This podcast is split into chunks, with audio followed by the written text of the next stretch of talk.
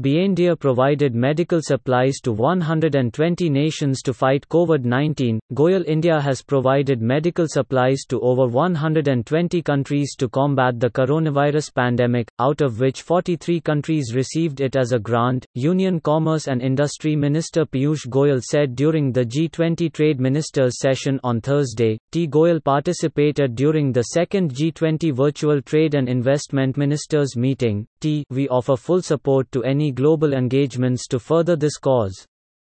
Staying true to our tradition of Vasudhaiva Kutumbakam, the world is one big family.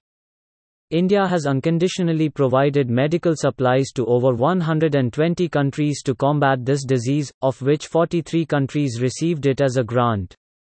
We are also sharing our medical and public health expertise and capacity with them, using digital technologies, said Goyal. T. During his intervention, Goyal called upon the G20 nations to ensure access to essential medicines, treatments, and vaccines at affordable prices. The said that the unprecedented situation calls for solidarity and a balanced, inclusive, and calibrated response.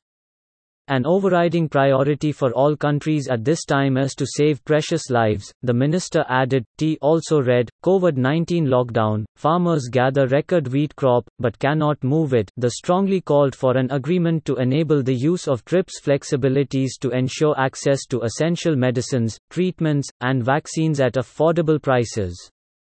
He also called upon the G20 nations to also agree to provide diagnostic and protective equipment and healthcare professionals across borders where they are most needed. T. Goyal said that learning from this extremely distressing experience, the world has to come together to build partnerships among like minded nations with shared values of democracy, rules based and transparent business models, and concern for humanity as a whole. T. India wishes to contribute to this global effort, he added. T. Also also read, Coronavirus Live, T sharing a small example of India's capabilities and commitment. Goyal explained, when the pandemic broke out, India barely produced a few thousand pieces of personal protective equipment.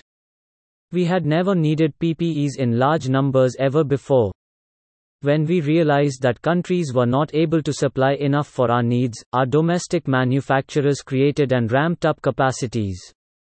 So much so, that we now produce nearly 300,000 PPEs every day. T underscoring the wide digital divide between developed and developing countries, the minister stressed on the urgent need to build the digital skills and capacities of developing countries and LDCs, rather than rushing to make binding rules on digital trade and e commerce, which will freeze the extremely non level playing field against their interests, and deprive them of the opportunity to benefit from the immense potential in these areas.